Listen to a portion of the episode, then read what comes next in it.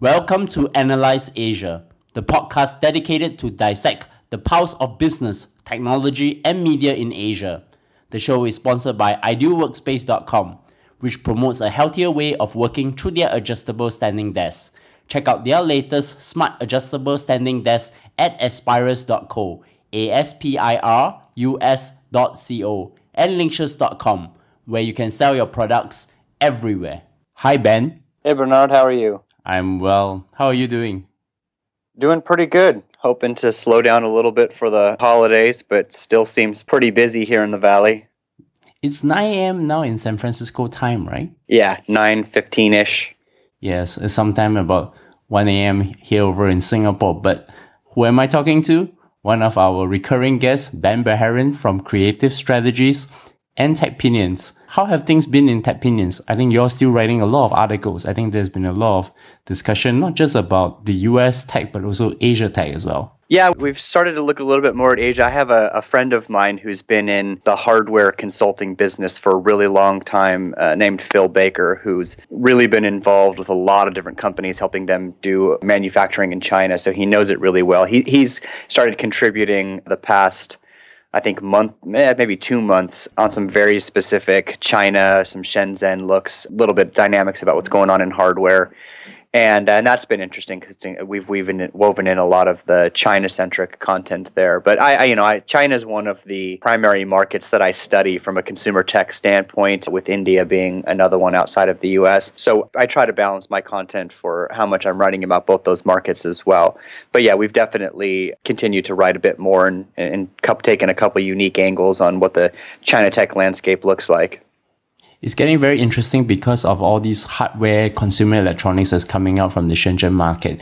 However, today we are talking about a very interesting topic. I know it's something that's personal to you, which is semiconductor industries from the global, I think on some sense, Asia is kind of a very major market where, where these semiconductors are manufactured, right? Yeah, that's correct. A, a, lot in Taiwan, actually. China, mainland China, has never been the largest hub for you know actual manufacturing. There's some memory there, but you know TSMC is in Taiwan, and, and, and Global Foundries is in Asia also. So a, a good portion of the, in this case, the ARM ecosystem, right? A lot of Intel's chips are still manufactured in the in the United States, and some in some smaller emerging markets. It's, it's certainly become becoming a bigger hobby. But but obviously, when most of the stuff is made, you know, in China, people are shipping their semiconductor units to China to be built and, and assembled and manufactured. It's certainly becoming a bigger storyline. And then obviously, with with China wanting to control more of their semiconductor fate, and you know, I think they pledged to spend something around 100 billion dollars on semiconductor specific initiatives in 2015, and I think that'll make it even bigger in 2016. There's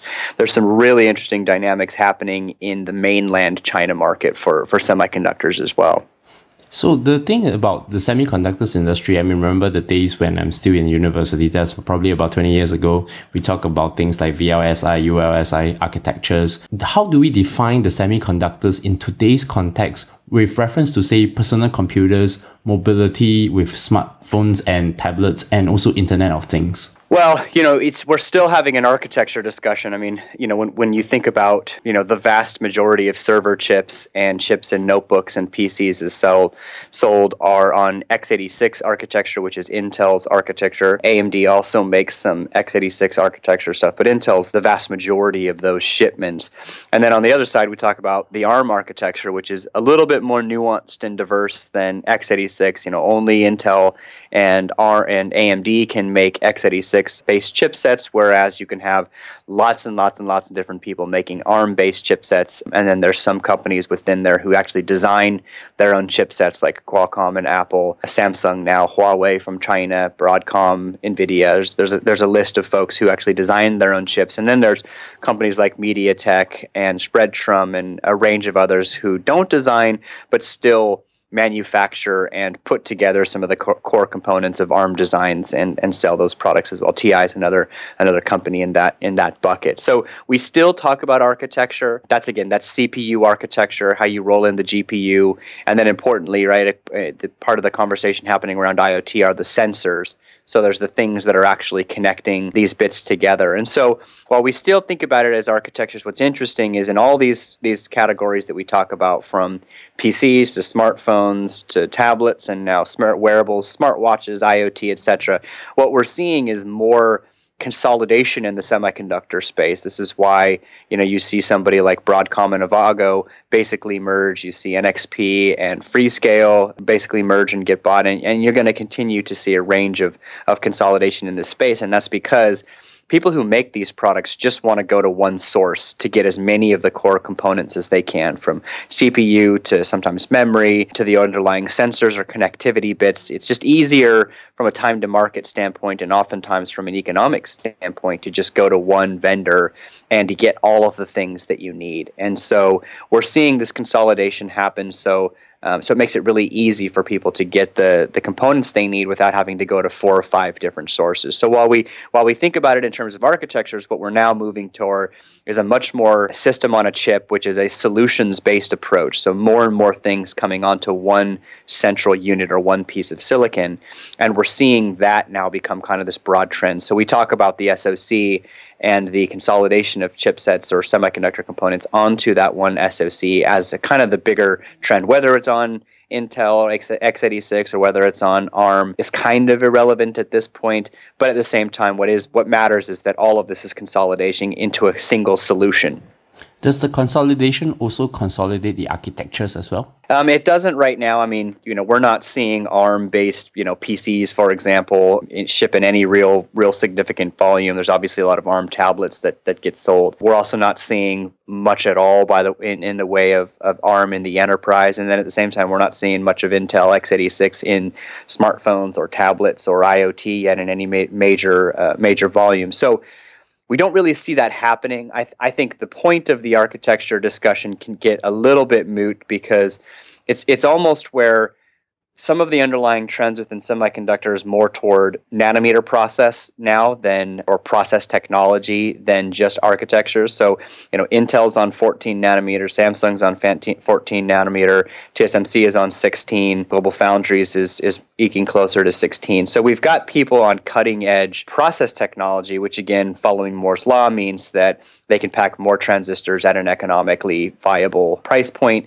and in essence increase both performance and lower the the cost is, is the fundamentals of Moore's law. And so we're seeing that now into these latest generation process nodes. And whether that's you know Intel at 14 and beyond, or Samsung or whoever, the point is is that we're seeing cutting edge process technology, and companies able to use that technology to bring greater performance, lower economics, sometimes more efficient battery life, and, and some of the things that come along that that curve. And so now I'm starting to talk a little bit less about who cares if if Intel's in this one or ARM's in that one. It's more about you know what process are we on? Are we moving the whole industry forward by bringing new process technology to market and getting the real benefits of moore's law? Because obviously you know I, I, use this example in wearables. You know today something like a fitbit or even an apple watch is is a computer but not really a, a supercomputer. And eventually something like the Apple Watch will have a billion transistors in it. And so I always ask the question, you know, well, what what would you be able to do with a billion transistors on your wrist, right? By if you have one of the latest iPhones, you have somewhere north of four billion, if not five billion transistors in that product, and it's capable of an awful lot. Once we start thinking about, you know, billions of transistors in, you know, not just the things that we use as personal computers, but you know, watches, even your your fr- your refrigerator or you know whatever your thermostat. You know, maybe you don't need a billion transistors in your thermostat But the point is, you're going to have a lot of computing power. And, and we're increasingly moving in that direction where all of these things that we're connecting and putting a CPU in from a solution standpoint are capable of more compute. And that makes for an interesting future because we're bringing, you know, we're advancing the computing capabilities of lots and lots of different stuff. Right, cars is another example when we've got, you know, billions upon billions of transistors in our cars, and they get a lot smarter. You know, that's where we see some really interesting stuff happen. So that's why I, I fundamentally break it down to something like Moore's law, which is relatively at this point architecture independent but what's interesting is that we're moving to a world where we're going to get an awful lot of computing power into a very, very small package, and we're going to need to stick that in all sorts of stuff. I know Moore's Law have just passed its 50th anniversary. I studied Moore's Law when I was still in university in material science. Can you give an introduction to Moore's Law and will it still continue to dominate how semiconductors affect businesses out there? Sure. You know, when Moore's Law was first established, it's, it's always interesting when you, you know, I, I participated in a lot of Intel's 50th anniversary events. And you know there was all these videos. And w- one of the things that I was always interesting to point out is that they say you know this wasn't necessarily designed as a as an observation that would last really as even as long as it has. I think that Moore had said uh, something like well, I don't know beyond 5 years but you know this is basically my observation. And you know, even he was surprised it lasted as long as it has and it has. But but Moore's law fundamentally states that the number of transistors that you can put onto a die or onto a, a chip will effectively double every two years. He started it; it was every one year. Then it la- then it moved to every two years. But what a lot of people forget in that particular statement is that for Moore's law to continue, it also has to be done economically. So a, a fundamental part of the observation or, the, or or Moore's law is that not only will we double transistors roughly every you know 18 to 24 months, we will also follow an economic model that lowers the cost per transistor. So those two have to go hand in hand. So one of the reasons I say that is, you know, I get this question a lot, you know, will Moore's law be around? Well, the issue is absolutely we can continue to go on a growth curve. You know, we're at 14 nanometer today, like I said, 10 nanometers the next one, 7 after that, 5 after that most people from Samsung to Intel and others say, look, we're pretty comfortable. We can get to seven. We think so about five. Now, what they're not saying is that technologically we can't get down to five. We can absolutely get down to five technologically. Can we get so following the economic benefits that's assumed with Moore's law is another is the other point because if it's really expensive to make a chip at five nanometer, then we're not necessarily following Moore's law at that point. And then again, who's gonna who's gonna be able to spend that kind of money to get those computing benefits at you know at five nanometers? So what's happened now is is Intel's basically said, you know, Moore's law is still around. We still believe we can get to ten both from a transistor standpoint and from an economics benefit standpoint. You know, they didn't feel that they can get to seven, also following Moore's law, but they're saying that it's basically extending. So when you know when Moore first put out the theory or the law, he, he said a year, then he extended it to you know two years, roughly 18, 24 months. Now Intel saying it's going to take us about two and a half years to do this, to get to next process node and to get so economically. And so it's it's extending a little bit. I don't think that that necessarily says, hey, the law's dead, it's over. I mean, a lot of people say it's going to be hard to carry it past 2025 and that's fine. You know, maybe people have said, you know, Moore's law will end two or three times before, at least two. Intel and others have created new process technology or techniques from, you know, whether it's uh, what they've done in FinFETs, which is where we're at today, whether it's making the transistors longer or shortening the gap. These are exceptionally hard problems to solve, and that's again why you have to be able to do so economically or Moore's law would just continue to slow down. And so that's that's kind of the overarching overview and, and point of what's happening. But like I said, I think you know we can't just say, hey, Moore's law's over. It's not a technical thing. It has to for Moore's law to continue. It has to continue to also be economic to follow the economic curves as well, not just the technical transistor curves in terms of doubling.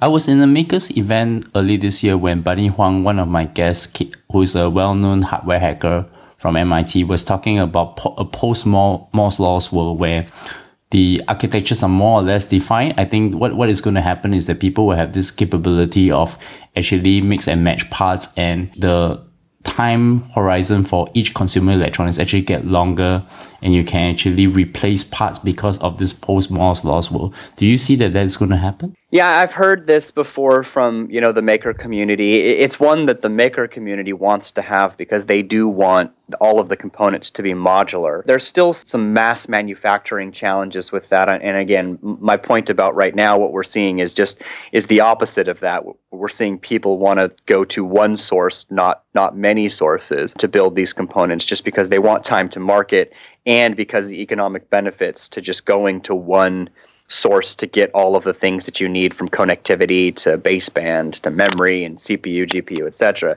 Is, is there's just a, there's cost effective reasons to do so. So, you know, the consolidation is happening, I think, for a very specific reason.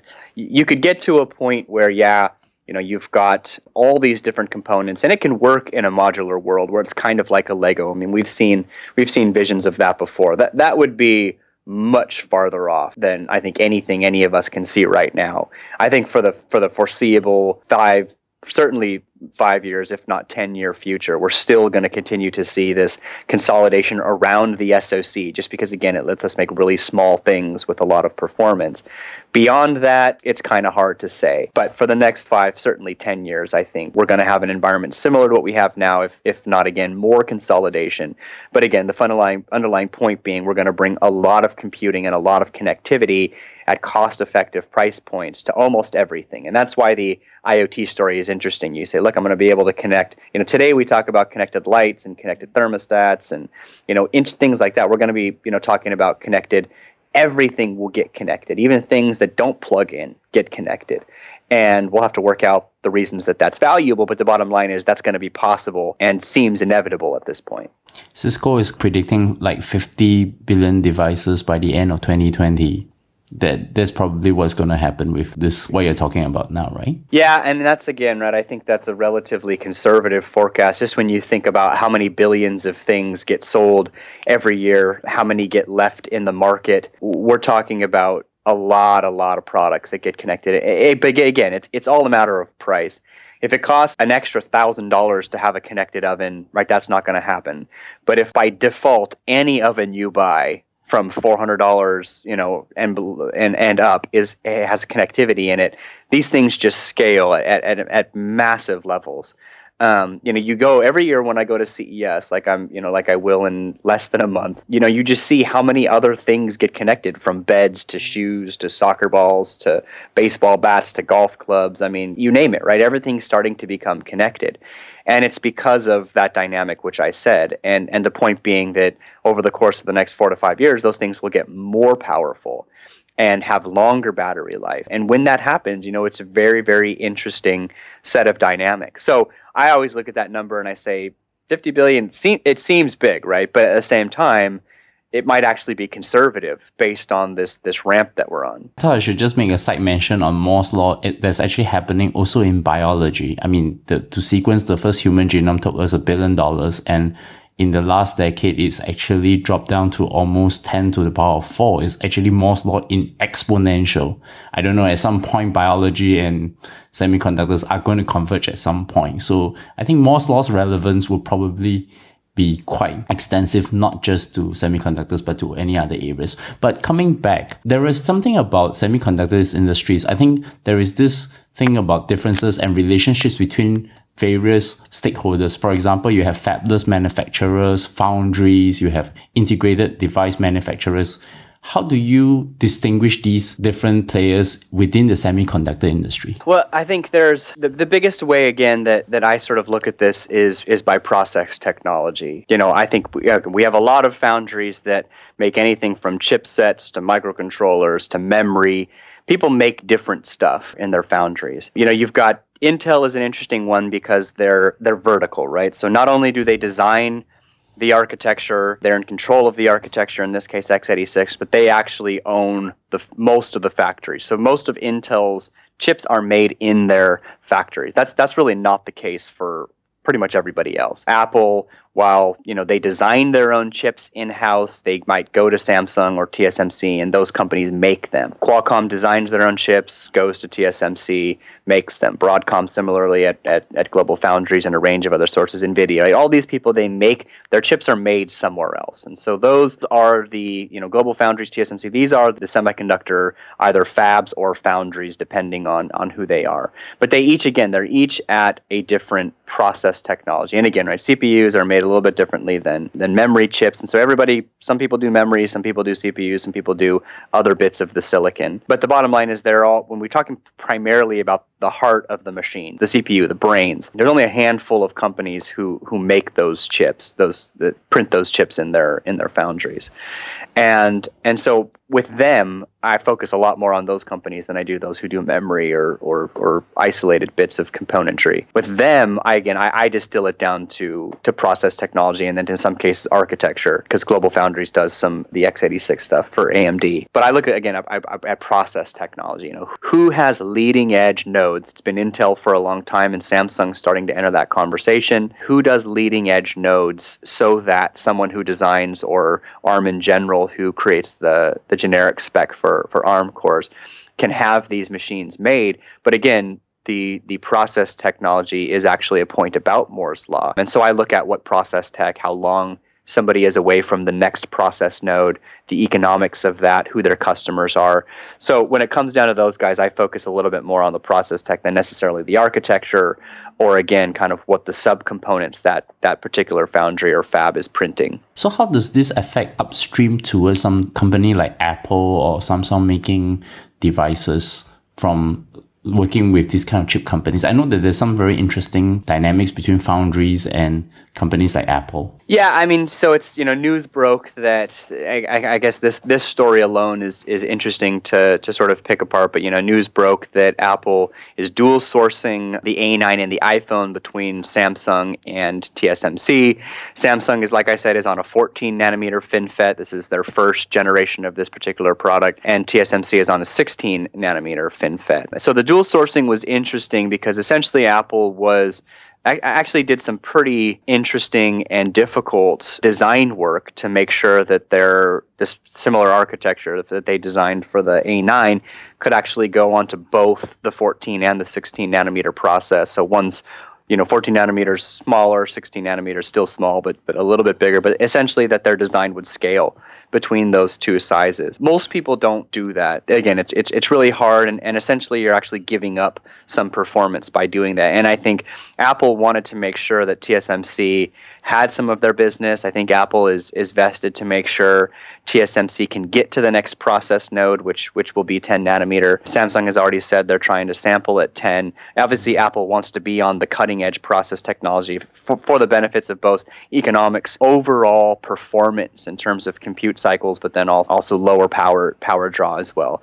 So I think it's interesting that you know Apple was was sort of giving TSMC some love so that they had some some of their dollars to be committed to next generation process technology. But in the case of, you know, again, both Samsung now and TSMC, what's interesting is, you know, they're both competing for essentially Apple's business, but when I look at this market, when I look at who can afford a chipset that's going to cost a little bit more to at the next process node, it's really down to Apple. And so even if TSMC gets to 10 nanometer for their next chip, and, and there's been some speculations that Apple said, you know, if you do, I'll, I'll, I'll will primarily be your customer. They're pretty much Apple's. I mean, Apple is their only customer. You know, Samsung's not going them going there, and other vendors just can't afford. You know, they don't sell phones at a high enough ASP to afford the cutting edge tech. And so it's interesting Apple's implications on the supply chain when they are the only premium customer for a lot of these companies who are trying to invest in cutting edge technology and premium components, and in this case, a, a, cutting edge semiconductor on the next generation process would be that.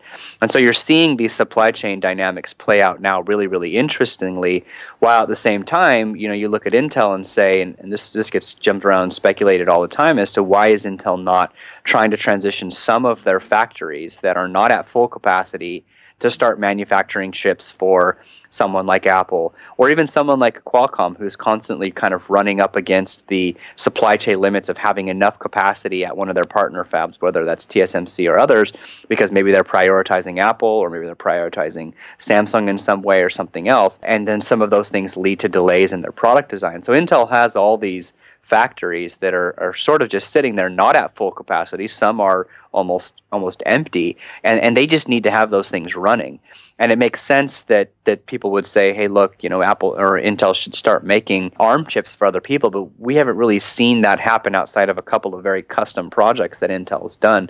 So the dynamics of this are interesting and, and again i make this point to say that there are only a handful of companies who actually have the capacity to manufacture all of the chips in the world that we need. You know, it's TSMC, it's Global Foundries, it's Samsung, and it's Intel really.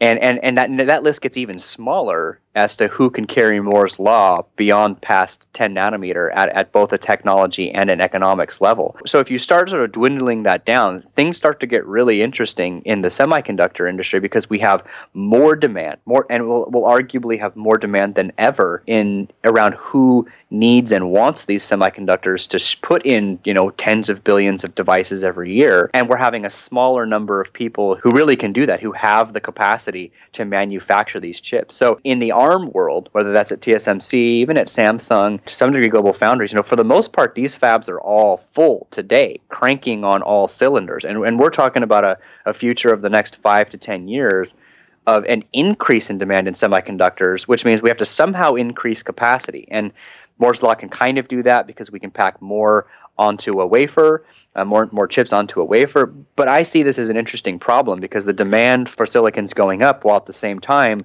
there's really only a handful of people with capacity, and capacity is strained today. So I, am curious to see how this how this works itself out. But Apple's playing a big role in helping these companies move to next generation process techs, which is actually pretty important for the rest of the industry, who will benefit from those cycles later on as well. So does the industry overall collaborate on the chip making process itself? I mean, they, they don't collaborate because again, you know, Samsung's for, Samsung's process technology is their own proprietary process technology. So so they have the way in which they get to 14 nanometer, all of the quantum physics involved with that, that's their own that's their own proprietary process. It's the same with TSMC. It's the same with Global Foundries. You know, even Intel. It's proprietary process technology. So there's not really much collaboration now. There's there's a common set of people who sell the materials to print these wafers. And we can always sort of get a handle on who those are or, or how much volume there is in semi just based on kind of the orders of these machines that are getting placed. But yeah, there's there's not much sort of I mean there's more much more competition, I guess I should say, than there is collaboration, at least amongst those those few that I've mentioned so far.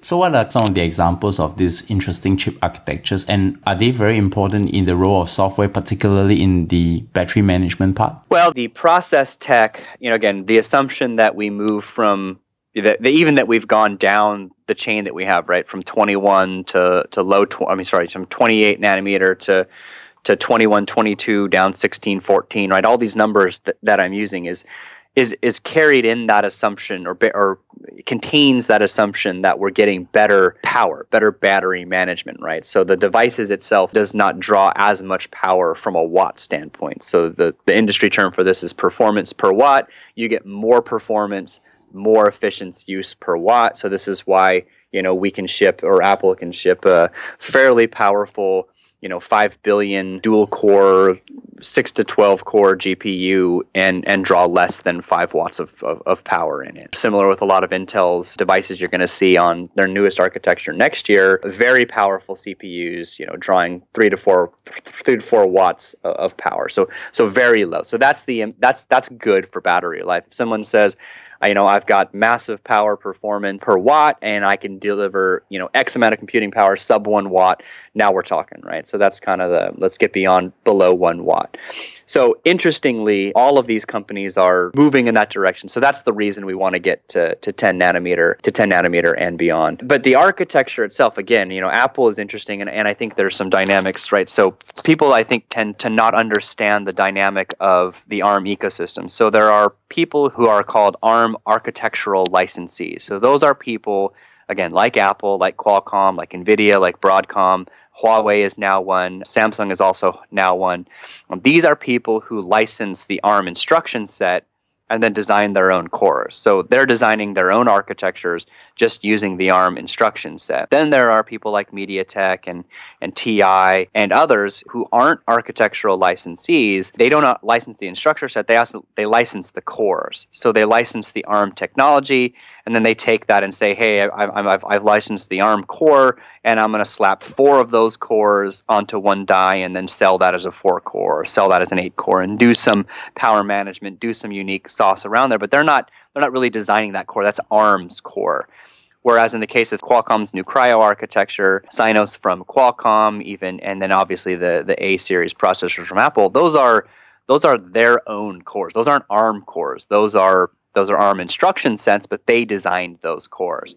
So I make this point because each person kind of handles this differently. So folks in Asia and folks in India, you know, might be well aware that you know MediaTek and and even Qualcomm to some degree, but others they tout these eight core designs, right?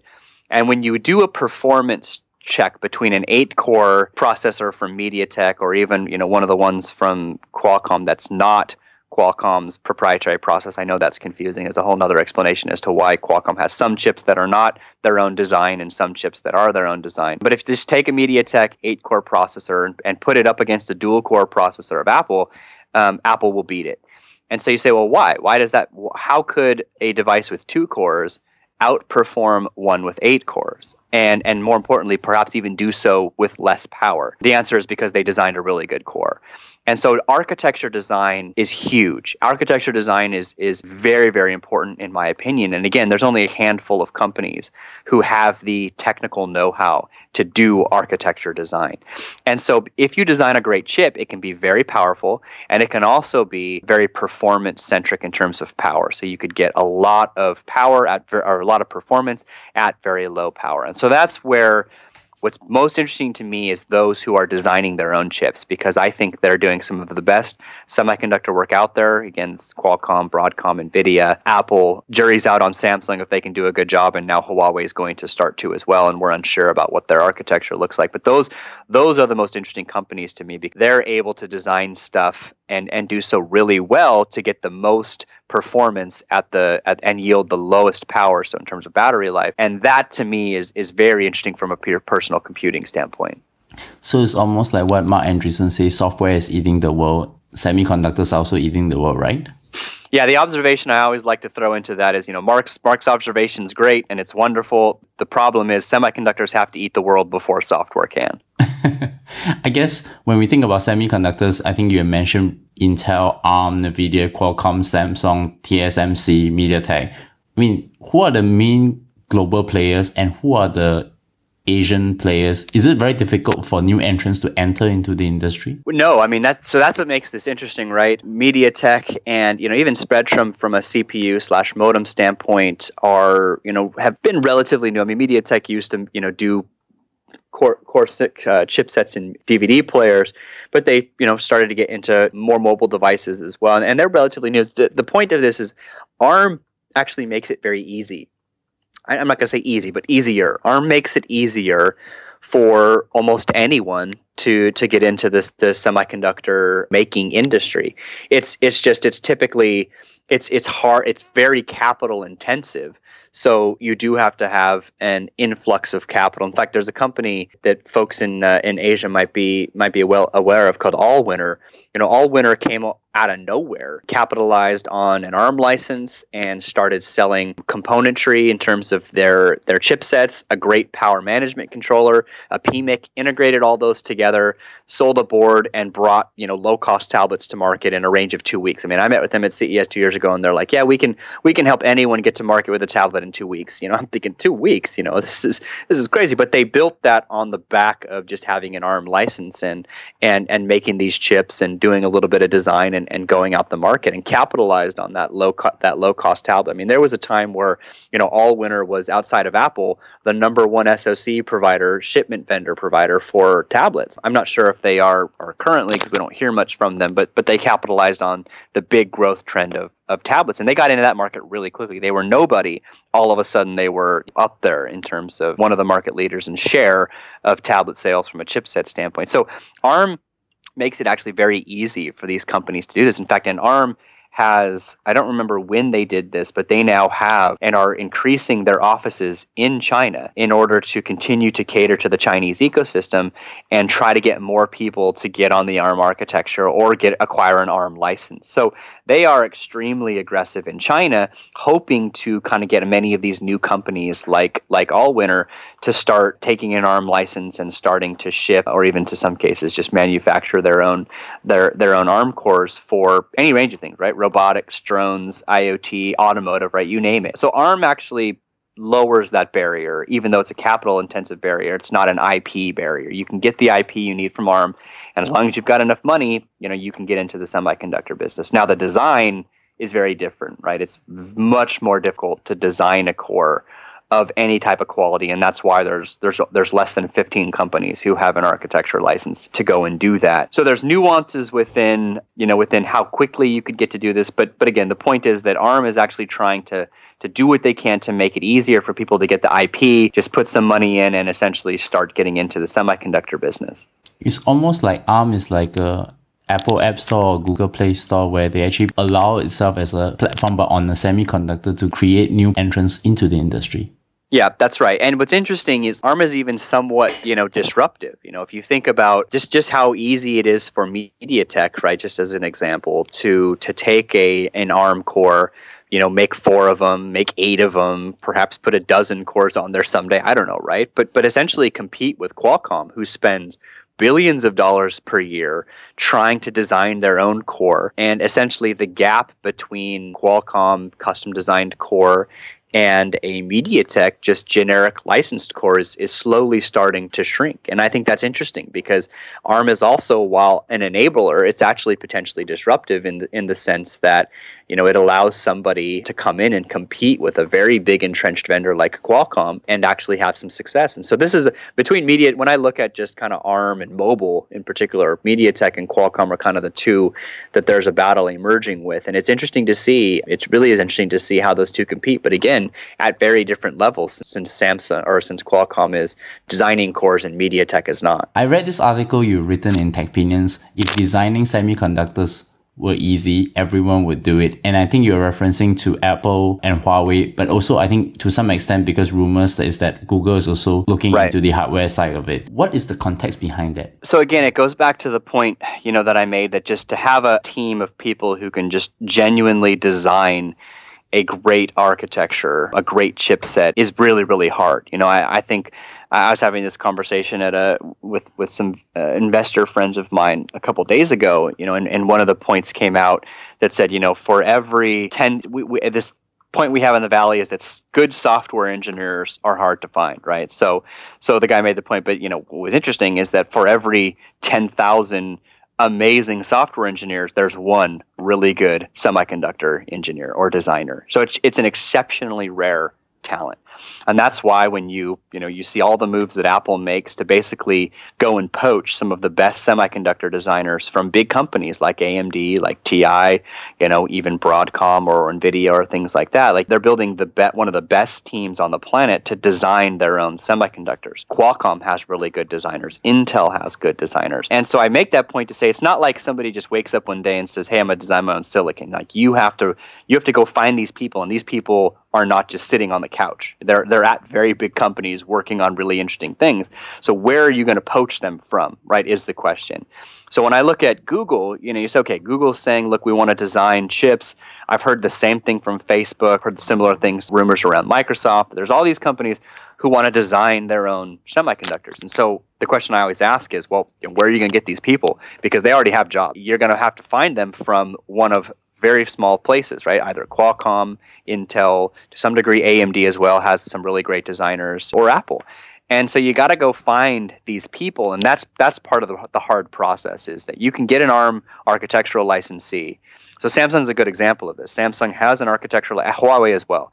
Both these companies have architectural licenses from ARM. Both of them are basically on the path to design their own chips. Now, we'll see when these chips come out, you'll be able to benchmark them against a Qualcomm or against Apple and see how they stack up. But that's the real question is can these companies design something of quality? And like I said, that's that's just really hard and the talent needed to do that is exceptionally rare.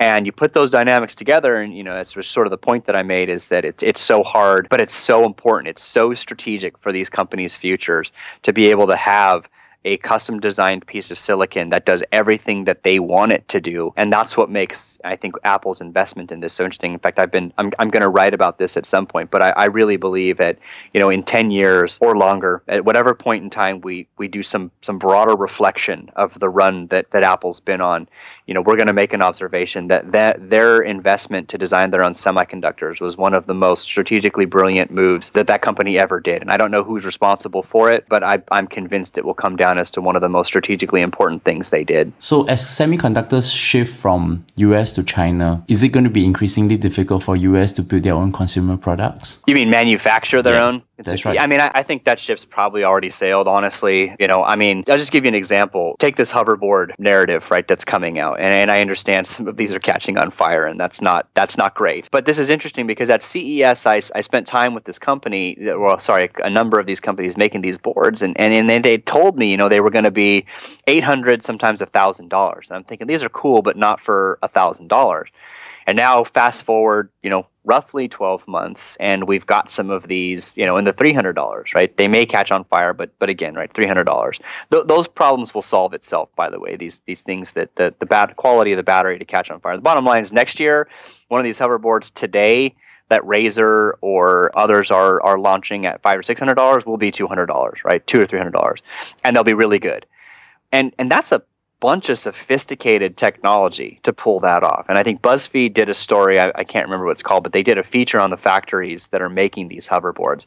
And, and when I read that, and, and just the times I've been to Shenzhen, you know, you, what, what's, what's remarkable is just the quality of the goods of, and the sophistication of those things, and more importantly, their ability to drive scale and get costs down. Just we're never going to be able to do that in this country. And, you know, we might we might make some cars. China might make a, a lot of cars, and, and and the underlying components to do fully self-driving cars and autonomous, and bring those costs down. But the bottom line is it's going to be really hard. And, and, I'm just becoming increasingly convinced it's really hard for U.S. companies to do this. China just has the scale and the economics to pull it off, and, and really no other country does. I, I think that this ship, for the most part, has sailed. And now, you know, you look at the hardware landscape there, particularly in Shenzhen, you've got pretty much people doing hardware design even if they're US based companies, they all go live in Shenzhen for two, three, four months, however long it takes for them to, to work on their next hardware part for the per for the main point that while they're there, they could run through four or five prototypes in a day being there on their designs. And, and that type of scale and rapid quickness in terms of scale and development is essential when you do this. And that's never going to happen here. You have actually made this very interesting point. In fact, I think I cited this article that you wrote a couple of times when talking to other, my other guests on China. So the Chinese hardware manufacturers have been designing their products for the 1 billion population. So if you think in terms of mobile phones, is the future of consumer hardware belongs to the Chinese because from their 1 billion, they can go out and take on the other few billion from the emerging markets. That's right. You know, and and it's it's interesting. And one of the other is I'm giving giving your listeners all my my teasers. The other thing I'm going to write is basically a, a story explaining why a lot of the dynamics around the, the Japanese consumer tech companies of the past, you know, decade, right? So Sony, Sharp, you know, those guys, Fujitsu, a lot of those Japanese consumer tech companies, the parallels to what the Chinese are doing right now are, are fascinating. There's a lot of parallels. So I've, I similar, I make the analogy frequently that that I, that the China tech companies that I'm seeing are basically playing the role in the next 20, you know, 20 years that the Japanese consumer tech companies did the previous 20 years. And a lot of that just has to do with that point, which is they have nailed uh, manufacturing quality, scale, and price because the market for China is so big. It's, you know, if you can scale in China, you can scale anywhere. And that's really hard. So they're learning those lessons, they're perfecting those skills, and they can do so now at cost effective price points and start to go global and that's we've never really seen anything like this before. And so when I talk about the future of consumer electronics broadly, again, this hoverboard is just a great example because we didn't we didn't really see this category coming. And, and while it might be a fad, the point is another one will come, or another two, or another five, and but it's going to come from China. And it's because they've got the scale there to bring those costs down. Like I said, if you can scale in China, you can scale pretty much anywhere. You just don't find those skills everywhere. You just you just don't find that unique environment anywhere. And, and, that's why, you know, I put a lot of emphasis on the Chinese brands, Huawei, you know, throw Xiaomi in there, and I think others will come. Th- those companies who can establish themselves as global brands will do profound things in the next 20 years of consumer tech in, in a similar vein to what the Japanese companies did the past 20 decades. Now, the Chinese companies need to figure out branding, especially if they're going to try to come to this country. But those were all struggles the Japanese companies had as well, and they did figure those out. So we'll see how it goes, but I see a lot of parallels between the Japanese consumer tech companies of the past 20 years to the Chinese consumer tech companies of the next 20 years. I just have one last question on this topic. Samsung has been making a lot of inroads in semiconductors as compared to their disastrous smartphone launches. Is their future in semiconductors? I believe so, yes. I think I wrote this for our subscribers somewhere earlier this year you know, where I basically said Samsung's real target is Intel, not Apple. You know, I mean, the foundries that they're building in South Korea and even the one they have in Austin that's making a lot of uh, Apple's products, I mean, these are gigantic foundries. You know, the one that they were building in, in South Korea, if I recall, was something like six football fields or something like that. I that's that's a big factory. So they're signaling their intent to manufacture a lot of chips. And you know, like I said, I, it, right now I'm pretty sure Samsung and Intel will get to 10 nanometer. I, I have a sense that they both might get to seven. But if but if they're the only two companies who get past 10 nanometer, 7 nanometer, I mean that's a pretty big feat and, and, a very dominant position. So the point I make is, you know, people tend to think, you know, Samsung's really competing with Apple, but in reality, I think they're putting the pieces together to compete with Intel. And if you just look at their their breakdown, their financial breakdowns the past couple of the past year really, you know, the semiconductor side of their industry, which is broken out as SEC, but the the electronics side, the semiconductor and component side is just continuing to increase in their overall revenue, whereas the mobile side is continuing to shrink. So I think the their paper, the paper trail backs this point out that they're essentially not just becoming a components company, they're essentially also very quickly becoming a semiconductor company. I thought I should just ask you this because you have just finished the Glance conference. I know you organized it together with Horace Dediu. I wanted to ask you is, is something about the Apple Watch. So what, what have we learned about the Apple Watch so far from the Glance conference? So yeah, I mean we put on Glance and so this was me and uh, and, and Horace Dediu of, of Asymco uh, and one of the folks I do some research with on the Apple Watch from Wristly. And and our goal was to sort of take a take a look at this product and say, you know, ask a couple of questions. You know, number one, what does this this product represent in terms of a, a, a potential paradigm in computing shift, right? So, you know, I started the conference off and I said, you know, look, is is the future of computing humans staring at screens for long periods of time, or is the future of computing that those screens kind of disappear and become embedded in smaller objects? And we still interact with the digital world, but we don't necessarily have to stare at a screen all day to do that. We might talk to it, it might talk back to us, however we get the information. And so that was kind of how I phrased it and structured it from the beginning. And we, we had a lot of really great speakers come through. We had uh, Horace and I gave a talk just sharing kind of our data. We shared some of the Wristly data. We had panels on next generation user interface and design. We had people talk about what it takes to do new input mechanisms. We actually had a couple of developers come and just show what's working, what's not working, what they've learned. So it was it was very interesting. And I think you know what's challenging with this product, and, and we had a researcher come and basically say the the average interact interaction on a smartphone is is something like 37 seconds, whereas the average interaction on a smartwatch is 0.7 seconds. Now, when we're talking about that dramatic time difference in an interaction with a product, it becomes very clear that, that this is something that's not just new, but it has to you have to completely rethink how you think about your software, how you think about design, how you think about that you interact with this particular product. And that was one of the things that became strikingly clear is that most people just continue to use a smartphone based paradigm when they think about the watch when it's something dramatically different. And so we didn't really make a lot of progress in saying, hey, is this the next platform or paradigm shift in computing? It certainly could be, or it might not be, or it might be a stepping stone to whatever the next paradigm shift in computing is beyond mobile. We just don't know yet. Uh, what was encouraging for the conference was was just talking about how people are really starting to rethink their software, their user interface, and their paradigms for how you interact with their app or how you interact with the cloud. And like I said, that's interesting to me because to be honest with you, you know, I don't want to have to stare at a screen all day if I don't have to. I, that's the workflow that exists today. I'm not sure that's the workflow that will exist in the future, but we have to build toward that reality. And so the whole conference was kind of just having that conversation. Where are we today? what are the challenges what do we learn but but really wrap it in the big picture about where we're going and there was a lot of optimism i mean from the speakers from the university professors we had come and talk about studies they've done on on behavioral research mine as well and then even the the vcs we had and the, the investors at the end of the day those were all all things that that there's a lot of optimism and potential. But very very early stages of this I, I, constantly reiterate how early we are in this game of, of not just wearables but smartwatches. But I, we walked away from the camp, from the conference really feeling like there is something here. You know this isn't i don't think this product is a flop. I think there's something here. I think all of the research that we're seeing says yes something is here. We're just not sure right? It's an infant and i and others even apple today are we're trying to figure out what it grows up to be. We don't know but but I'm certain there's something here, and, and that's why I'm probably the, one of the most excited about this category, just because I have enough data, I've seen enough data, and talked to enough people to know that there's something here.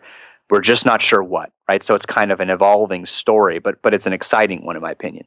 Oh, you have to find a way to somehow open this up to the global audience like me because I wanted to be there, but it's just too far away. But nevertheless, Ben, it's always good to have you on the show and we will continue to talk on this. I'm sure at some point we'll be talking about the car and how many seconds that we are going to be interacting with the car too, right? Probably, probably. Mm help my audience. How do they find you, Ben? Easiest way is Twitter, just because I post most of the stuff I write or, or publish and TV things I'm on, whatever, on Twitter. So at Ben Bajarin, uh, my website, techpinions.com is where a lot of my stuff is published, but it's also syndicated with Recode.